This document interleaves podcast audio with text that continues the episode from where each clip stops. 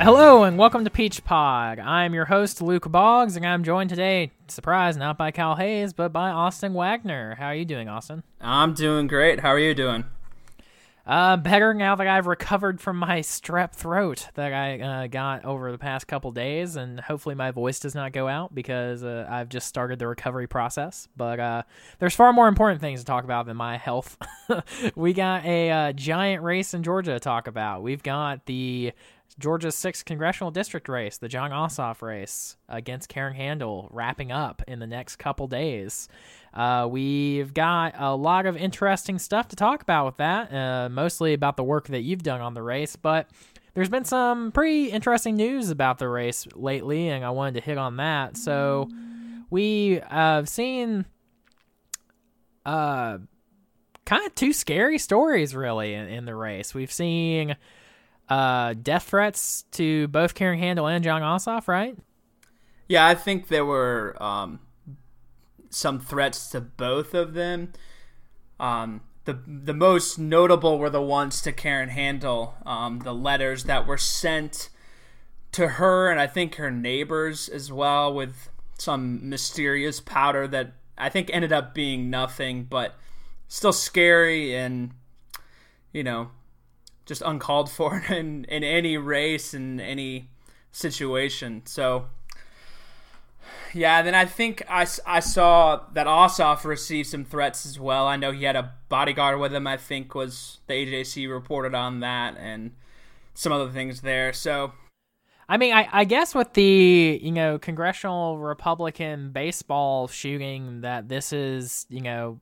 I, I mean, I'm happy that they're taking precautions because obviously this is an important race and that this is a really important issue and there's going to be a lot of really important decisions made by whoever wins this seat, but in no way, shape, or form does that justify violence against politicians or anyone in democracy because that is the only way that we can maintain a successful democracy is that the threat of violence is not part of the equation that if you don't go the way of someone else that you know that's justification for you to be threatened physically. Um, so i'm really hoping that that kind of tension can get tampered down success su- yeah, tampered down successfully and that both candidates can make it safely to election day which you know uh, in a different environment we just take for granted but over the you know past couple days with what we saw um, here in Georgia and up in D.C. with the uh, D.C. shooting. Uh, unfortunately, we can't take that for granted. Yeah, I mean, it's just it's just uncalled for in any situation, and I think you're looking at how much focus has been on this race. Um, just all over the country, and then the amount of money that's being spent. I think tensions are just going up quickly. I mean, we saw that what I think it's ten times like per voter what a presidential election would be which is just insane. And uh, with that amount of, of money and time being put in by the campaigns, it's just the rhetoric starts getting ratcheting up by not really the candidates, but just everyone around it. And I don't know. I just hate to see that we're we're even at this point that these congressional candidates are getting death threats, and it's frustrating to see. But hopefully, we can kind of move away from that. Yeah, hopefully so. Um, and, and slightly less serious, but still pretty pretty grave. Uh, we have uh, another data leak from the Secretary of State Brian Kemp. Uh, some more election data is going out there. So, what's the uh, particulars of this leak? Yeah, I mean, I'll just quickly talk about that one. Um, you know, there's been a good amount of reporting on it in national media and local media. But the real quick version is um, somebody discovered that there was this kind of loophole in the the Georgia data system. I think that's being hosted by Kennesaw State, which they might not be hosting it any longer because of some of these issues. Um, this was apparently some kind of loophole that was supposed to have been fixed, um, but wasn't entirely. So the data was just open for anyone that knew how to search for it. Um, so what what day are we talking about though? I haven't heard exactly, but they kept saying sensitive information. So I would imagine um, like all the information that the personal information you don't want, social security. Well, it's yeah, it's like election data, right? So it's yeah, Yeah. just your personal information, your social security number, address, And- age, all and that so kind of that's the big issue because you know the voter file information anyone can purchase that of course it's basically public but um it's that sensitive information the social security numbers the birthdays the names attached to the voting records those kind of things um so but it had been there for so long that google had indexed the pages so that means anyone with a good Google search could have found this information just in their search results, um, which is just ridiculous that this is again happening. That we're having sensitive information um, being leaked in this way. I, I don't know if leaked is the right word, but at least accessible to the public. Um, And that's why Brian Kemp wants to be the next governor of Georgia. yeah. He has this excellent record. Also having his his campaign social media connected to the Secretary of State's office, but that's maybe a another story on Brian Kemp. womp world. womp. Um, but I, I think the um, the issue has been fixed at this point. For now, for now, because at, at this point, until until Brian Kemp is no longer the Secretary of State of Georgia, I just expect my Dega to be, you know, shot out into space and given to North Korea. Uh, you know, at this point, I'm I'm kind of surprised Brian Kemp just doesn't hand it out like candy because at this point, that might be a less efficient way than he's currently doing of giving out data. Um, yeah, so it's just you know, because like obviously, I want to be slightly fair here. This has been a pretty big problem for like the whole country. Like the hacking issue has been a problem where you have outside agents belligerently going against systems trying to extract data from them. That's one thing, but this is not that. This is actually instead of someone having to work to break into a system, Brian Kemp is just like shooting it out like neon signs to for everyone to see. Um, if you you know, as you said, know how to use Google, which most people do.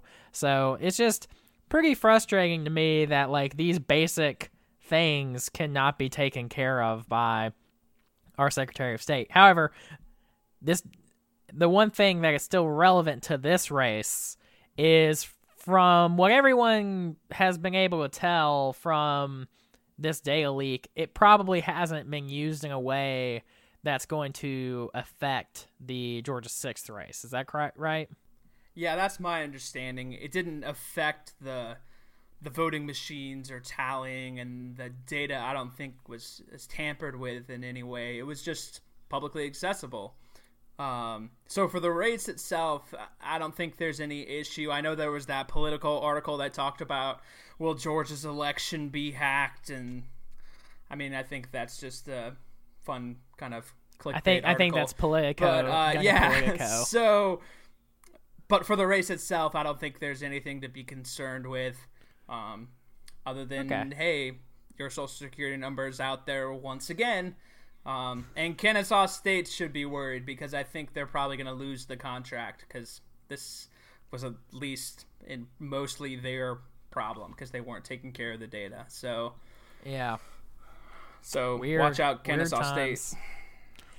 Yeah, I mean, you know, it's just I, I'm always I'm always just like very very confused when offices like the Secretary of State, like you have one job really, it is to collect and protect sensitive data. Like that is your job as Secretary of State, and Brian Kemp continuously fails at it. And like I said, at a level that goes beyond the pale of the very legitimate, very scary issues that we face with like cyber attacks. He, you know, this is beyond that. So I don't know what the solution is other than a different Secretary of State at this point. Which at this point, I would I would take anyone over Brian Kemp. And you know, luckily, there's going to be some uh, there's gonna be there's gonna be someone new there because he is running for governor. So either way, someone new will be there. Um, so I'm excited for that. But anyway, let's let's focus on the issue at hand. That is the Georgia Six race. You've been doing a bunch of interesting uh, research into that race. You've already put out uh, a couple articles, a video. So Um, for people that haven't seen that, or even people that have, kind of give us a rundown of what you've already put out there, what findings you've had, uh, any interesting trends, and then uh, what you're hoping to finish up before the end of the race. Yeah, so to talk about the stuff that that's already been posted, um, basically I went back and looked at the the turnout and the results from the primary election to try to understand what is the turnout that we're seeing now. What can we learn from that? What can we learn from the primary? You know not necessarily to try to predict the results but get an idea of how the candidates performed and what they needed to do between then and election day to to finish it up so basically what I saw looking at the precincts with Jon Ossoff, you know, I had been hearing that, you know, they had pushed all these new people to the polls, that he was this turnout machine. Um, you know, that may be the case in some places, but what I found is that his best precincts had some of the lowest turnout. Um, and this isn't just Ossoff, this is consistent. So I looked back at the 2016 election and the the numbers there and it was nearly identical. Um, you know, he shifted a few points, but basically, as the turnout went up, his numbers got worse. And the opposite, obviously, the case for the the Republican side of the vote. Um, so first off, that has to be a concern for for Ossoff, especially when you think he was less than I think four thousand votes away from not having this go to a runoff. And some precincts that he won with 75 80 plus percent of the vote had half of the average turnout in the 6th district. You know had that moved up by you know from 20% turnout to 30% turnout we wouldn't have had this this extra race which is frustrating when we look at that especially given how tired I think we all are of hearing about the 6th district um, I'm so not was, tired of it. I, lo- I love every day of it. Yeah. Um, I'm sure the people that got the the letters with the powder weren't really thrilled. yeah. Well, I mean, okay, that's that's fair. I mean, I'm selfish though because I like you know every every single time I like log into the Washington Post or I like re- load up a podcast, like the Georgia Six comes up. It's like, oh, you know, my state does matter. This is important. So yeah, for another yeah, I've always days. liked that. Yeah, at least for another couple days, all eyes on Georgia. I, I I got a question about that though. So when you say his best district, you're obviously saying like where he gets the highest percentage of the vote yeah. is where the turnout is also the lowest. So Exactly. And you say you look back at other years. So it doesn't seem like he's getting better numbers in some of the other districts. So even if when the turnout goes up, if his numbers get worse, is he doing better than Democrats did in that district usually in like other areas? Yeah, so what we've seen eh, and what I saw between 2016 the general election and the primary here the like shape of the graph so when i plotted all these points the shape of the graph was the same the line had moved a little bit you know i think he got one and a half points more than Clinton on average. He needed three to win, but he got about one and a half more. But the shape was the same. So, in general, the Democrats, at least in these precincts, and I think we'll find even more across the state, um, their best precincts have pretty low turnout. So we're talking the precincts that they're winning 75% plus of the vote um, have the lowest turnout and you see as it goes up, the best turnout precincts were the best places for Republicans. Um, so he's kind of shifted it up just a little bit, but we haven't changed this kind of shape where it's this negative correlation where turnout goes up and the Democratic numbers go down. So going forward, that's going to be something that needs to be figured out. How do we turn out the strongest Democratic precincts? Um, so that's the kind of Ossoff side of it where, you know, if he really wants to put this in the bag, we have to shift those best precincts to a much higher turnout.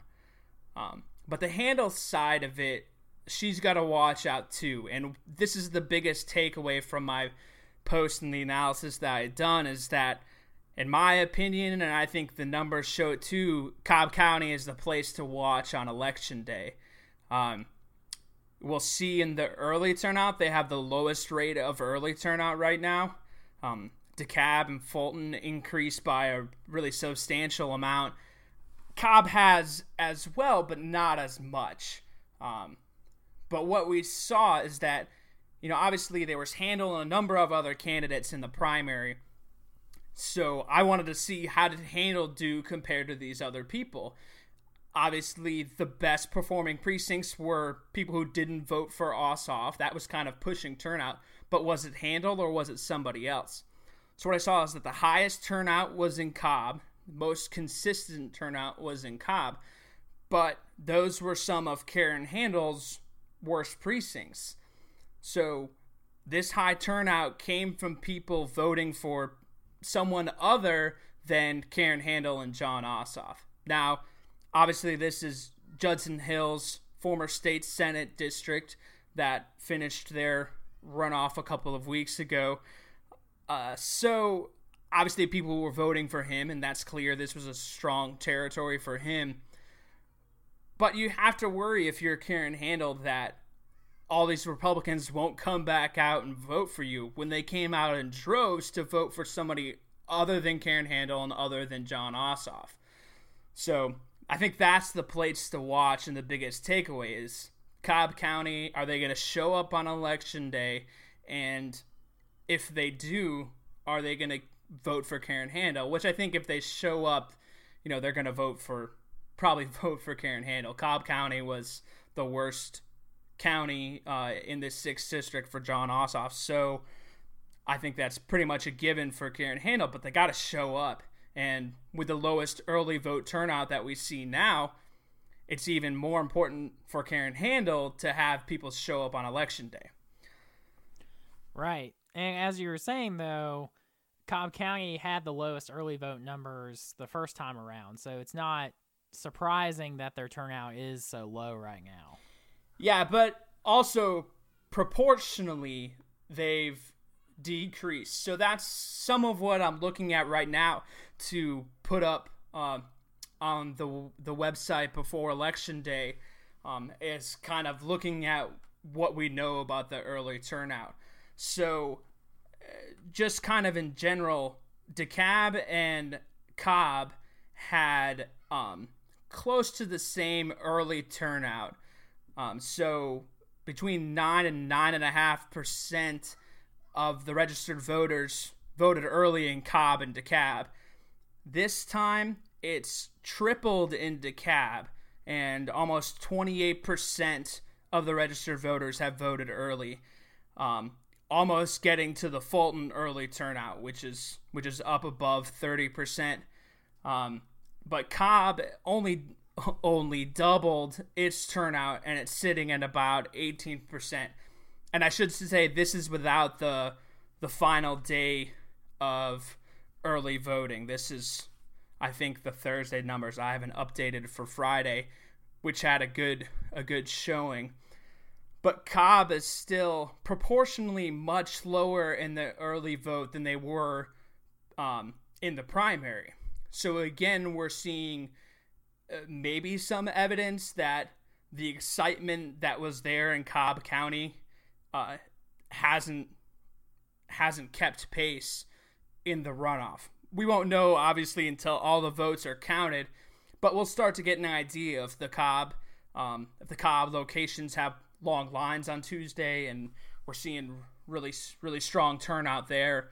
Um, but I think if if Cobb doesn't have the best turnout this time, like they did in the primary, then it's probably good news for Jon Ossoff and bad news for Karen Handel. And am I wrong? Because I, you know, unfortunately, I, I can't remember exactly, but Karen Handel's like never run in Cobb County before for any of her other positions, right? Um, well, sh- well, besides I mean, the statewide, Secretary of State. yeah, yeah. Um, besides um, but that. yeah, I think it was all Fulton. Right. Oh yeah, that's right. Yeah, she she is only in Fulton, and so that's why that's why uh, a lot of people are really surprised that she did so well in Fulton, but they already knew her. So maybe maybe that's the situation we're seeing because Judson Hill is being a pretty popular uh, state senator. He always wins races by pretty comfortable margins. I mean, of course, gerrymandering thrown in, but still, um, he is pretty well known in the area. So you know, maybe Karen Handel's not going to be able to get the Cobb County voters to show up the way that uh, Judson Hill was able to. So I think it'll be pretty interesting to see uh, what happens there, and um, it's a pretty easy thing to look for for uh, people wanting some early signs of how the race is going to go. Yeah, I mean, I think it's an, it's important to remember that Ossoff did best in DeKalb County, and they've I think when the final numbers come in, they've more than tripled their early vote.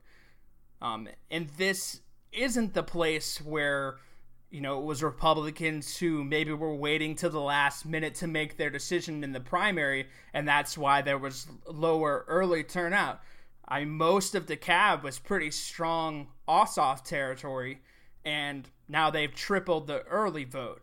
Um, and you know, if you look at some of the stuff that Nate Cohn has done, and looking at the demographics, sorry, the demographics of the the kind of new voters that didn't vote in the primary, it's much more younger, much more diverse. Um, all the things that we would kind of expect to lean in Ossoff's direction. Uh, you know, again, we don't know who they voted for, of course, and everything has to be counted. And there are good signs for Karen Handel.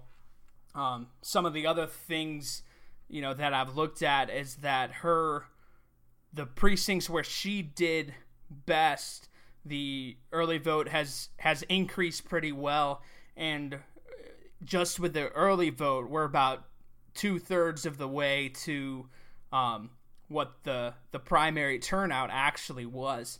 And in fact, on a on another note, some of the precincts have already surpassed what the primary turnout was just in the early vote, which is really amazing when you're talking about a special election runoff that would normally see like less than 10% turnout and we're you know getting close to you know definitely above midterm levels and you know potentially you know getting to where uh, the general election could be depending on how election day happens. Yeah i mean that, that's so, just insane numbers which i mean I guess, I guess that makes me feel better because like if you know as I'm pretty sure we've mentioned, but you've probably seen if you've been following this race. This is the most expensive congressional race ever. so, like, if they weren't able to get it almost up to general election, you know, presidential election years numbers, like, I'd be kind of like worried if they had that many resources and they couldn't yeah. You know, use them. Well, it's like I said at the top. I mean, 10 times per voter what would be spent in a presidential race I mean, we should have massive turnout, yeah. but um, I mean, I don't think it'll get above well, it'll be, 2016, which was I think record turnout for Georgia, but it's going to be pretty high. But it's still disappointing to me that we've spent this much money on a congressional race. Obviously, I understand the, you know, it's more psychological victory than anything else. You know, it's a single seat. Obviously, myself and the it's not a psychological victory. I mean, it's a real I mean, victory. Jon Ossoff is a significantly he better, is, and I'm saying you know he's a, he's a, he's a better candidate for the race yeah. and, and for the district because Karen Handel is again as I I've gotten mad about many times is running a tired, lazy campaign, and for that, you know, I hope that the district punishes her because even if on some issues she might be closer to the district she is doing the stereotypical super ultra conservative lines that should not be rewarded anymore. And until voters don't reward stuff like that, that's the kind of races and the kind of candidates we're going to see. So, if anything, I hope that is the lesson that gets drawn out of this race. If Ossoff wins, is that Republicans are going to have to try harder to run if they're going to run against Democrats who actually have a message and actually have plans and want to do something. But, I mean, I think I'm talking on the grand scheme, like this is about messaging about like I said, a psychological victory. I mean, we're talking one congressional seat, and we've spent more money than even the most successful Senate campaigns across the country. where this money could be used to elect state house representatives all across the state when Democrats haven't been contesting even a majority of the state house seats in Georgia. This money could be used to make a big difference in the state legislature and the governor's race in any of these places. And uh, don't get me wrong, obviously I think this can this can help with the 2018 cycle for Democrats in the state and around and obviously it's bringing a lot of tension to Georgia which as Democrats in Georgia it's nice to, you know, finally have some attention, but overall it's it's one congressional seat and it can send a message and send that psychological victory or defeat depending on your side. But it still is a congressional seat. It doesn't shift the balance in congress. It doesn't do that kind of stuff. Obviously i want Jon ossoff to win. I think he's in a much better candidate than than karen handel. And you know the republicans obviously think the reverse but you know there's there's that side of it. But it's still one congressional seat yeah, well, I don't know. I, I, I always just think about things. Uh, uh, you know, you, you win one battle at a time, and yeah, I think that's true. Even even Ossoff would be able to do things such as you know constituent services better than Handel, just from how he's approached the race and the fact that he actually seems to care about his constituents and try to uh, focus on the issues that are important to them rather than doing the tired DC Nancy Pelosi is the devil and gonna steal your children well, type messaging. There's that. Yeah, I just I just hope the money keeps coming to other places like state house races, state senate races, yes. those kind of things. That's my my point more on these, right? Especially in Georgia, when yeah, I agree with that. The districts are drawn like they are. We're gonna we're gonna redraw after the 2020 census. There's a lot of important things in the state house over the next two to four years, and we've got to make sure that 25 million that came for Ossoff comes in again to elect some more Democrats to the state house and actually contest some races. So, yeah, to to wrap up here, uh, what what all else should people look for from you uh, until the sixth, and what uh, do we have to look forward to after the election's over? Yeah, so first thing on the sixth, I'm gonna post some of the stuff that I've looked at with the early vote. Um, I'll, I'll, probably leave most of the demographic analysis to Nate Cohn because he's done such a great job with it, and I'll link to some of his work. But I've looked at some different things that he he hasn't done, so I'm going to post some of that about um, kind of the breakdowns with the the best Ossoff precincts and the Handel precincts and what we've seen different from from the primary to now. Uh, beyond that, we're gonna have a a nice little watch guide for um, for everyone to to kind of follow along as the results come in. Um, we've put together a a spreadsheet that we're going to be updating throughout election night. Um, that'll give you an idea of the comparisons between the primary, both as a kind of raw vote total, just how many more votes there actually are in each precinct, but also kind of looking at the benchmarks for both sides and what percentages they should be looking for in each of the precincts. So you can kind of get an idea as the early vote comes in different places um, how the night's looking. Uh, so you're not just kind of staring at a bunch of numbers and not really sure what they mean. This is going to help try to interpret some of that. So look for that um, on election day. I'll get that posted. Uh, beyond this, um, I'm going to be looking at doing some of the same analysis I done with the sixth district for the uh, 2016 election. Kind of finally get to a recap, um, and you know look at some of the precinct numbers, look where Democrats were doing well, how we've improved, that kind of stuff. Just go back before the sixth election and actually talk about 2016 again and what that means going forward. So yeah, that's what great. you have to look forward to. Yeah, well, I definitely uh, look forward to the work you've done because, uh, as I've mentioned to you, I understand everything that you do. I just don't quite understand how you do it. So, yeah, there there is that. Um, uh, what wasn't the major impediment to you doing the uh, 2016 ele- election review? Was the Daily Kos just hadn't posted Georgia for some reason? Uh, yeah, that was part of it. I wanted to go back and look at the the state house races and kind of see how the model I had posted before the election how it did. Um, Have, what have we they can learn from it. One of those bases. numbers? They did post it um, for the state house, um, just for the presidential numbers. I, I'm waiting to see the Senate numbers, but I know they're going through just- all 50 states. yeah, I- I'm I'm just always begging for Georgia to be first, but yeah. it was fine. It was still a reasonable time.